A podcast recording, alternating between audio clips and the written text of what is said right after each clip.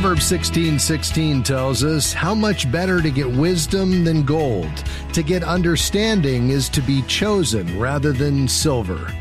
I'm Rob West. It's easy to think that having more money will solve your problems, but God's Word says that wisdom is far more valuable than even gold. I'll talk about that with Jim Newheiser today, and then it's on to your calls at 800 525 7000.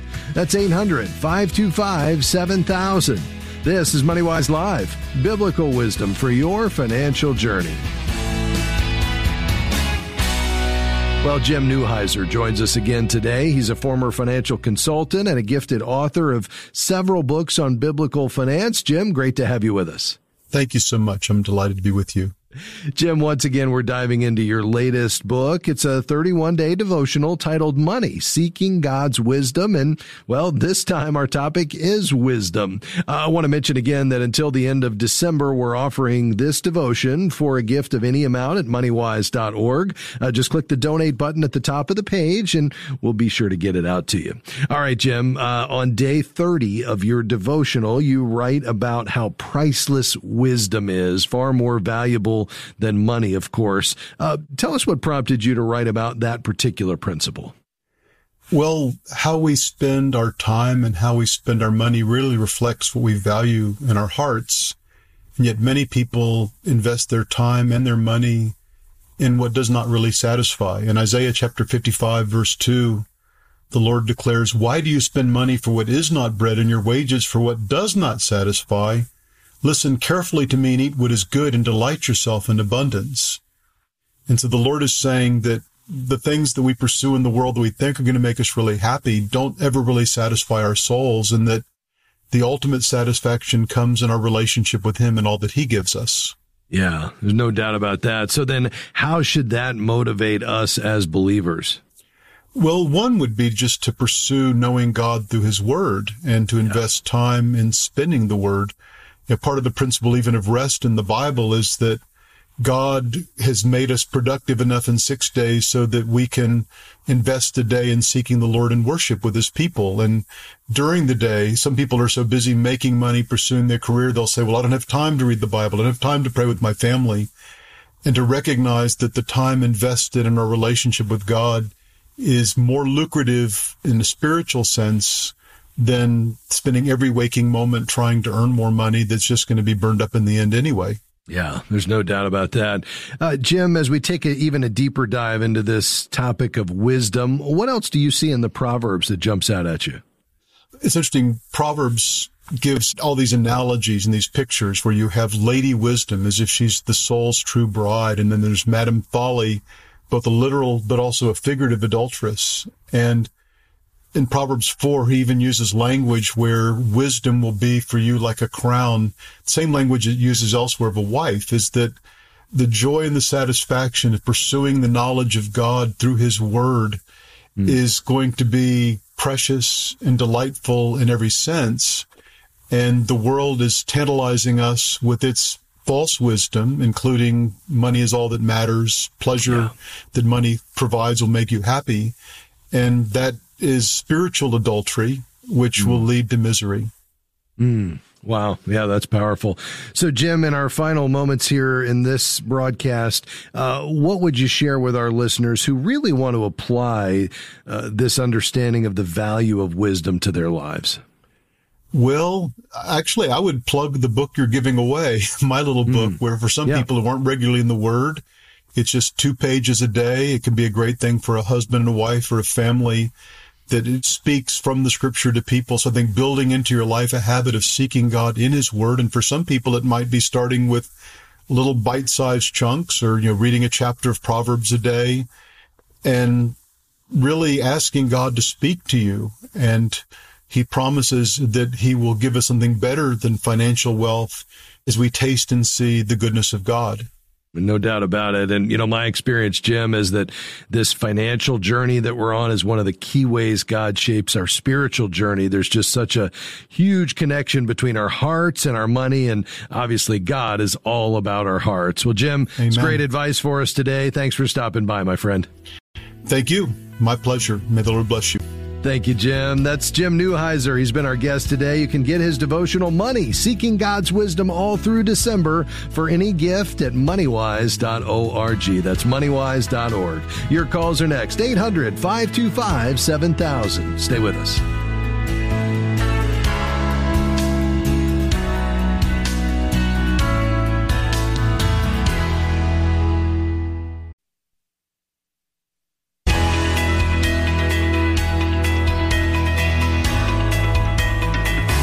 Great to have you with us today on MoneyWise Live as we apply the wisdom from God's Word to your financial decisions and choices. I'm Rob West, your host. We're taking your calls and questions today as we turn the corner to any financial topic. We'd love to hear from you. The number to call is 800 525 7000. That's right, lines are open today, and the number to call is 800 525 7000. Before we head to the phones, let me remind you as we head toward year end, now that we're officially in December, the final month of the year. It's a great time remind, to remind you of our reliance on your support here as a ministry at MoneyWise Media. We only do what we do because of our listener donations, those of you who support this ministry either one time or uh, as a monthly patron. It goes a long way to helping us shore up our ministry budget for the year as we close out this year, but also as we plan for 2023. So if you would consider a gift, we'd certainly be grateful uh, especially this time of year before December 31st. It is a tax deductible gift uh, because we are a not for profit ministry and you can give quickly and securely on our website at moneywise.org. Just click the give button. You'll see there uh, just recently posted our goal between now and the end of the year. Uh, we're headed toward uh, seven, uh, t- excuse me, $250,000, Uh, 80,000 already raised so far. So we're uh, in this uh, final quarter of the year. Uh, I think doing pretty well, but we still have quite a ways to go. And so if you'd consider being a part of that, we'd certainly be grateful. Again, moneywise.org at the top of the page. Just click give now and thanks in advance. All right, let's head to your phone calls today. We've got several lines open at 800 525 7000. We're going to begin with Carrie in Montana. Carrie, go right ahead. Yes, thank you very much for your program. I greatly appreciate it. And Thank I've you. learned a lot of things from listening to you. Okay, my question is if you, I would like to know if you could explain this to me. I've been told, and people say, that after full retirement age, you can earn as much as you want. So, if you're drawing Social Security, is there a limit to what you can draw, or is it a state or federal law that mandates that? I, I I've been told that it what you earn will still be taxed, and Uh, there's a limit yes. to when your Social Security would be taxed. Also, is that true?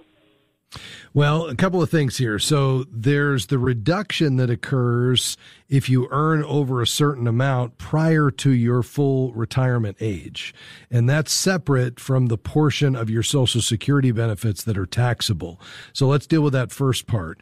Uh, once you reach full retirement age, and this is probably what uh, you've heard referenced, there's no limit uh, on what you can earn as in income uh, before your monthly benefit is reduced. Uh, prior to that, uh, prior to full retirement age, let's say you began taking benefits at 62 and your retirement age was 67.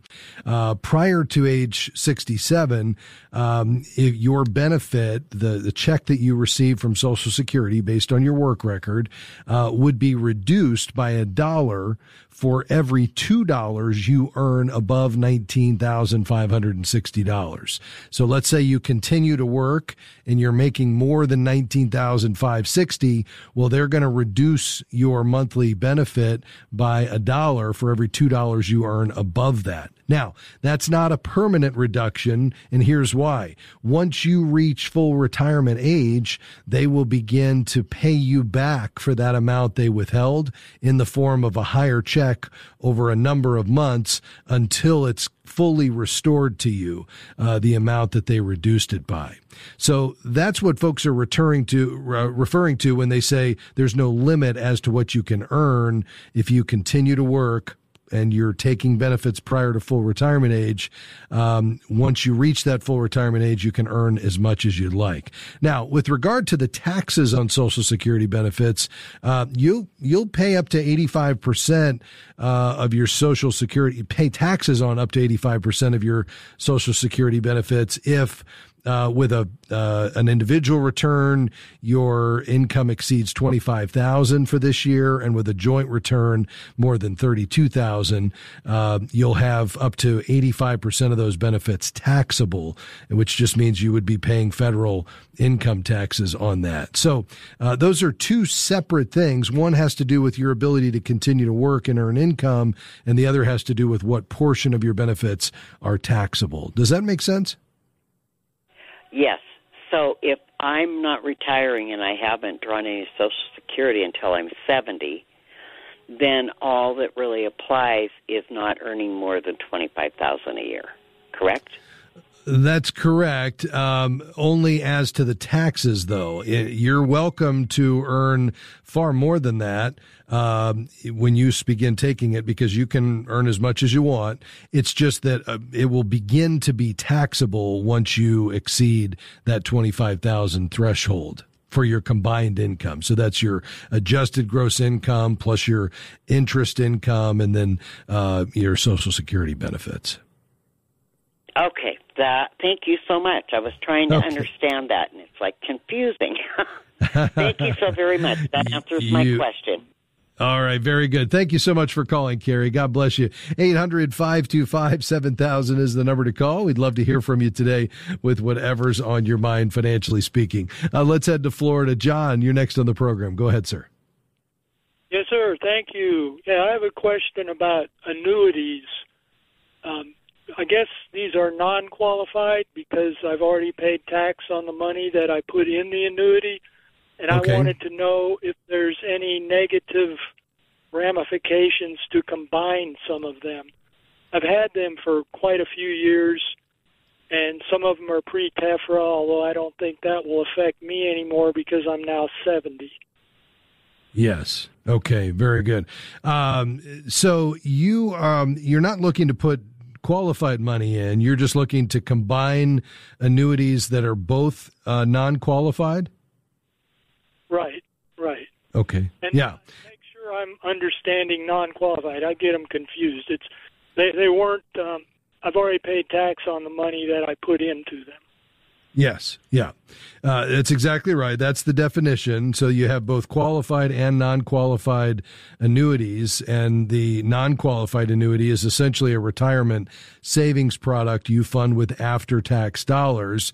So the money in the account grows um, without being taxed, and then you pay the tax on it when you take the distribution uh, from the account. Uh, and as to the ability to combine those, uh, yes, you absolutely can combine uh, your annuities as long as they have the same, uh, you know, status with regard to tax treatment. Are you there, John? All right, looks like we lost you. Hopefully that helps you, sir. We appreciate you checking in with us today. If we can help you further along the, along the way, just let us know.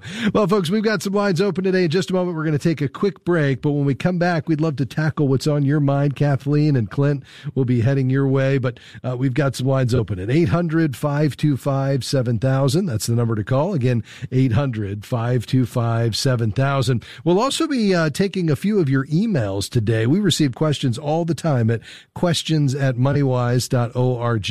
Again, that's questions at moneywise.org.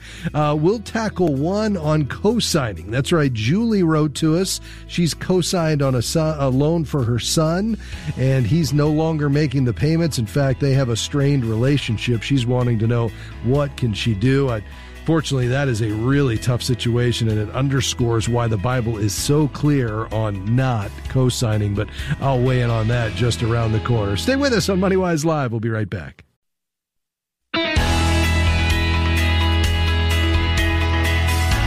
Hey, great to have you with us today on MoneyWise Live. I'm Rob West, your host. You know, as we think about managing our money, we want to look to God's Word for instruction on how we can be found faithful as stewards, managers of God's resources, recognizing money or more of it shouldn't be our aim because money is a tool to accomplish God's purposes. It's a means to an end. Well, what is that end? Well, to bless other people and be generous, to provide for our families. Yes, to enjoy it. But when we look to Scripture, we see principles, big ideas and themes about how we should approach this topic of money, which so often can be a competitor to lordship in our lives. We don't want to allow it to do that, despite what the world would tell us. Our self-worth does not equal our net worth. We find our value and our worth in Jesus, and we use money as a tool to accomplish his purposes. Well, together each day we gather on this program to mind the scriptures and apply God's wisdom to the financial decisions and choices choices you're making.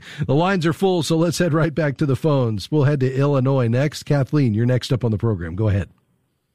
Hi, I have. Uh, uh, we pretty much can buy the things we need, and so we do. And I have gotten to the point where I end up buying things, and then it doesn't quite work, so I buy something else. And then I've got the other thing that I spent the money on, but I'm not sure is like, and then it's like I kind of don't know how to balance when I get something and it doesn't quite work right, and then I'm misplacing everything because I'm trying something new. And it, it's mm. very, it's in more than one area. There's the physical, there's the cooking, there's the crafts for my, you know, that I'm trying to do to to be able to do things for people, and there's the cleaning yeah. supplies. I'm buried, and I don't know how to uh, balance the cost and how to um, how to justify what's okay and what's not okay. And yes. I'm kind of stuck there. Yeah, it's like I well I, I keep buying I, all my I so appreciate that.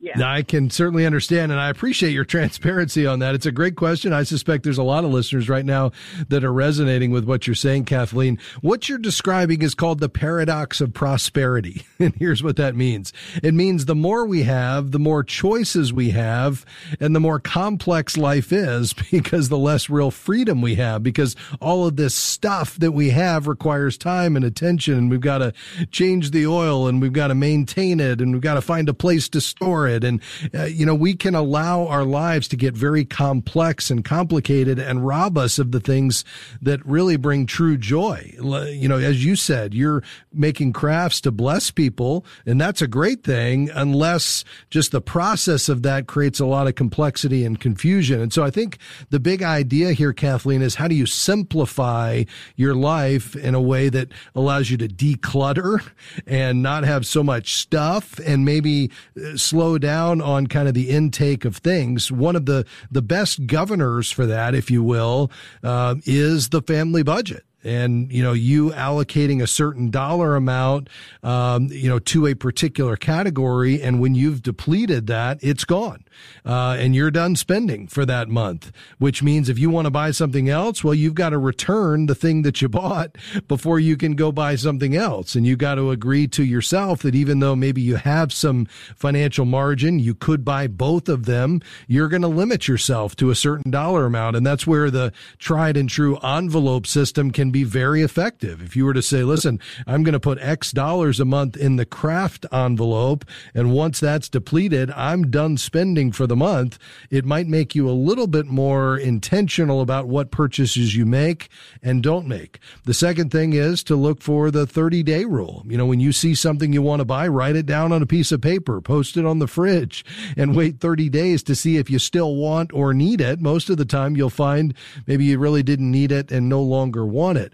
Um, if something doesn't prove to be useful or it doesn't meet your expectations, well, don't buy things that can't be returned if if they're not uh, you know going to meet uh, the intended purpose for which you pa- you bought them. So I think it's going to require a little more effort, but I think to your point, it will give you greater joy because you'll have less clutter, you'll have less things, and you'll have more margin because if you limit your spending in each of these categories that have a tendency to get away from you, and there's probably only a few of them at the end of the day, uh, then it will kind of put a restraint in place on some of the spending you may be doing frivolously because you really don't have an end. There's not a cap on what you're spending in a given month in any one of these areas. Does that make sense to you? It does. And part yeah. of my problem is finding the right things physically that I need that aren't working out. And then I'm stuck with like too many pairs of socks. So I should just mm. get rid of them, even though yeah. I spent good money on them, you know? Yes. Okay. Yes. Well, and I think the, the other key is just understand what is the reason you're spending. You know, is it to try to satisfy some need that that physical item is not ultimately intended to meet? Uh, you know, are you looking to try to meet some emotional need that you have or some other uh, need that a purchase may only meet temporarily, but ultimately is going to leave you feeling empty? And, you know, there is, uh, I think many of us have a compulsion to spend and we need to be honest with ourselves about, you know, why am I spending? And, you know, if I'm continuing to spend and buy things I don't actually need, why is that?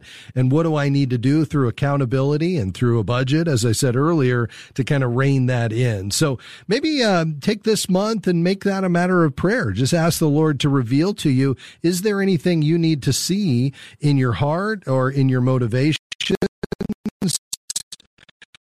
uh, with regard to your spending. Mark's can call you uh, to maybe step back a bit. And that's not something I'm directing at you. I'm directing that at myself and all of us. I think we can stand to benefit from an understanding that every spending decision is ultimately a spiritual decision. Doesn't mean we can't enjoy things and buy things for fun, especially when we're using it to bless other people. But it does mean that we every now and then need to take a step back and say, Lord, what do I need to see here? And are these purchases actually to try to meet a need that ultimately only you can fulfill and uh, these purchases will never actually do that. So maybe you think and pray about that this month, Kathleen, and at the same time, very practically, let's go ahead and set up that budget using the envelope system uh, and see if that might help to uh, rein in your spending in a few of these categories that have a tendency to get away. Thanks for your call today. It was great to speak with you. Well, Clint, Sharon, Sarah, Jean, we're coming your way just around the corner. We'll be right back on MoneyWise Live. Stay with us.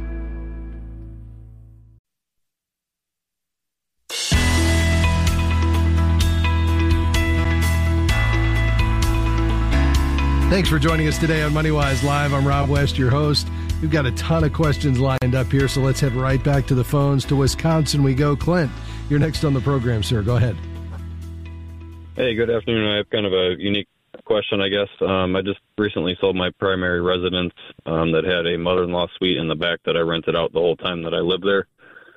And from everything that I have researched, um, I wouldn't pay capital gains on that. But when I sold the house, they had me check the box of a 1099 form because it was like I had a business because I made profit off of that rent, obviously.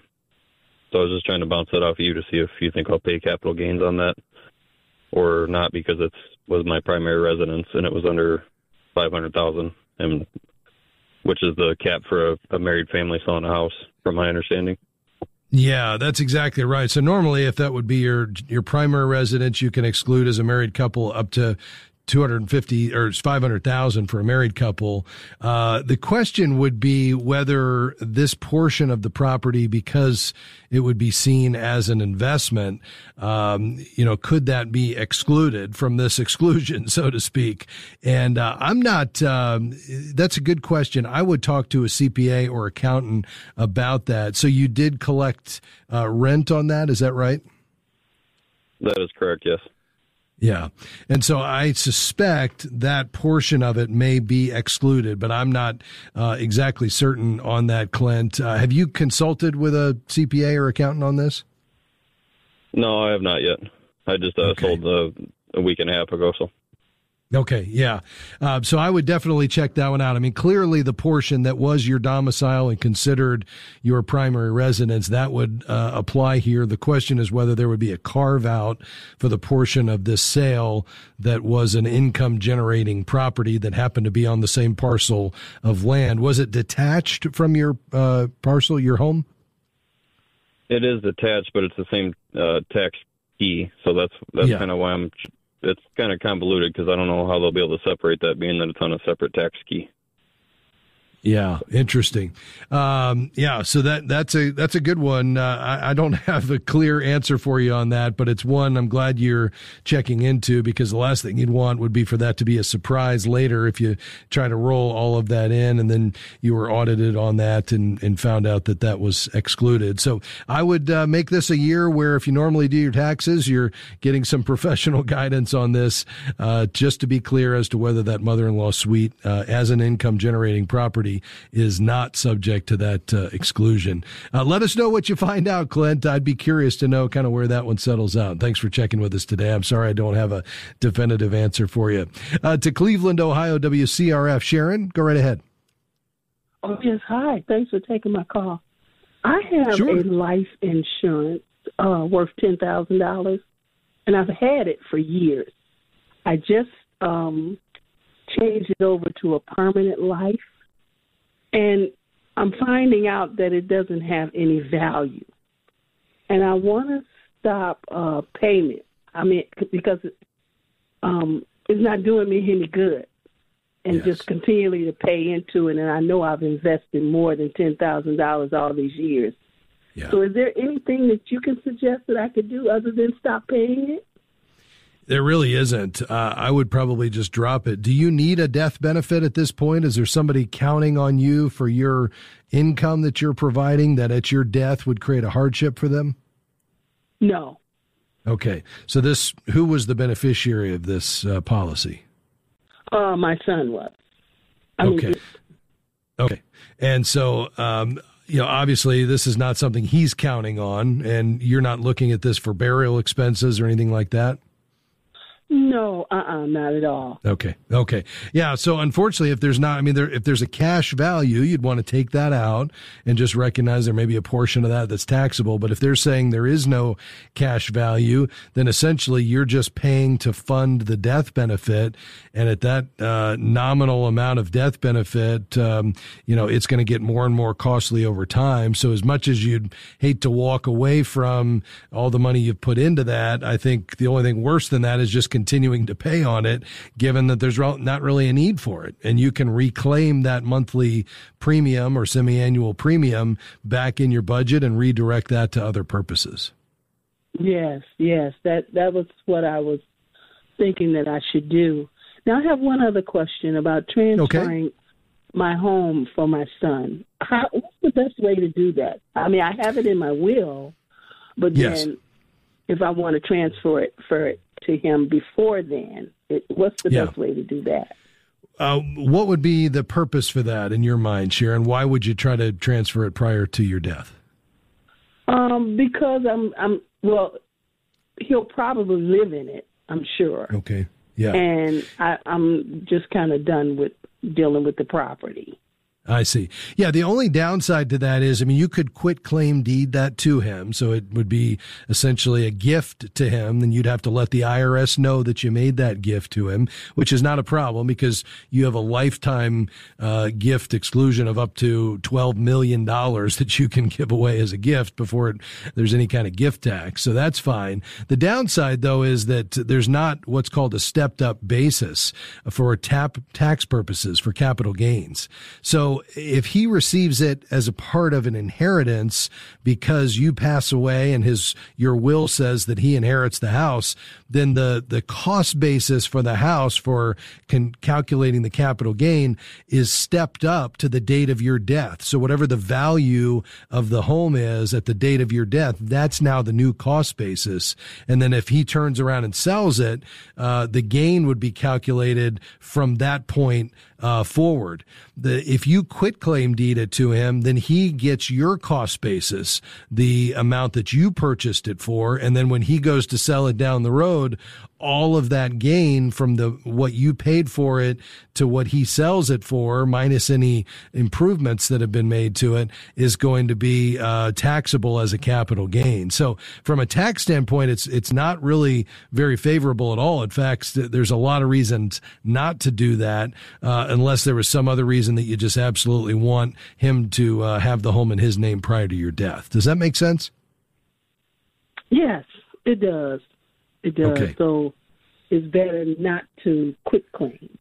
It is. It's better for you to hang on to it if you want to let him live there rent free. And even if he wants to pay the taxes and the insurance for you, you do that. But in terms of him actually taking title to the property and being on the deed, I would let that happen as an inheritance so we get the benefit of the stepped up basis. Thanks for your call today. Quickly to Illinois before our next break. Sarah, how can I help you? Uh, hi, uh, good afternoon. Uh, I'm calling because uh, I'm on. Uh, I receive disability payments, and um, uh, I receive a certain amount every month. And now I'm returning. I've returned to work part time, and I don't make a lot. I don't make over the amount they said I can make. Um, and I was wondering now that I'm working part time and they're taking out taxes or whatever, will this eventually allow? Would this cause my Social Security payments to go up? In other words, yeah. can I yeah. earn new Social Security points? Uh, what have you? You can. There's two ways for your Social Security payment to increase. One is a cost of living adjustment every year pegged to inflation once you begin collecting benefits. The second is if you continue working or return to work as you've done and you earn more in a year than you earned in any of your previous high 35 years, which is how they calculate your benefit, the highest 35 years of earnings. If any of these new years replace one of those, well, that will increase your benefit. And this happens regardless of your age. So you absolutely will benefit if you're earning more. Thanks for calling, Sarah. We'll be right back on MoneyWise Live. Stay with us.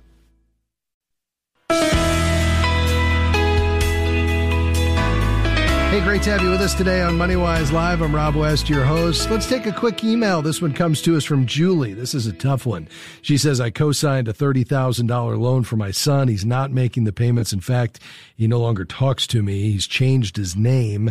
How can I get my name off the loan and not be a co-signer anymore? And Julie, I wish I had good news for you. Number one, uh, you know, this is really why the Bible is so clear we shouldn't co-sign. And I realize, uh, you know, that's easier said than done. And, uh, we can't go back and change that. Uh, but unfortunately, there is no simple way to have your name removed from the loan. He would have to either, uh, requalify for a new loan, depending on what type of loan it is without you, which obviously if there's a strained relationship, he's not talking to you. It sounds like he's probably not going to be willing to do that.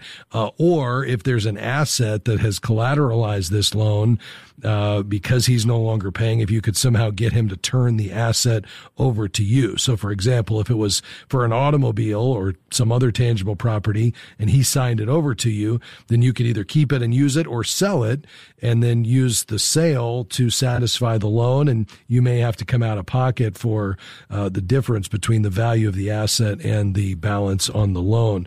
But unfortunately, given this relationship, um, and the relationship's already strained, but there's going to be a negative impact on your credit report if you don't continue to pay it. So again, uh, this happens in 50% of the cases when we co-sign for someone, according to the Federal Trade Commission, and it's why we should just stay away. So uh, let's pray that uh, Julie, you can get that relationship restored, get back on good terms, not for the financial reasons, but just relationally first. But then secondly, once that's done, Lord willing, um, you can either get him to uh, take ownership of this and resume or turn the asset over to you if there is one. Um, I know this is a tough one, so you hang in there and we'll pray the Lord gives you some wisdom on navigating this. Thanks for writing to us. If you have a question for us, send it along to questions at moneywise.org. All right, back to the phones we go to Wisconsin. Uh, Elvia, how can I help? Hi. Yes. Um, thank you for taking my call. So I have uh, two different 401k companies. Uh, right now I'm working and I have um, the more recent one, but the other one, uh, I still, I don't know if I uh, should consolidate them or what should I do with them. Okay, so you have two 401ks, one from a previous employer and one with your current employer. Is that right? Correct. Yeah. So just to simplify things, uh, Elvia, what I would probably do is is contact your current plan administrator where you work today and ask if they will accept a 401k to be rolled in from a previous employer. In most cases, they will. And that will just simplify things because that balance will be added to your new 401k. And then you, however it's invested, you can choose the same investments for the previous account. And now you're not getting two statements. You don't have two different accounts to keep up with and, you know, monitor the investments. You've got everything in one place. And then going forward, I would try to target a goal of 10 to 15% going into uh, the 401k as new contributions, assuming you don't have any credit card debt and you have an emergency fund. Does that make sense? That makes sense. Thank you very much. Okay. Your You're welcome. Great. Thank you. Oh, thank you. I appreciate that. Uh, to Miami Beach, Florida. Hey, Lewis, go right ahead. Yes. Thank you for taking my call, sir. Yes, sir. Uh, I'm calling because I have a question uh, concerning uh, jewelry.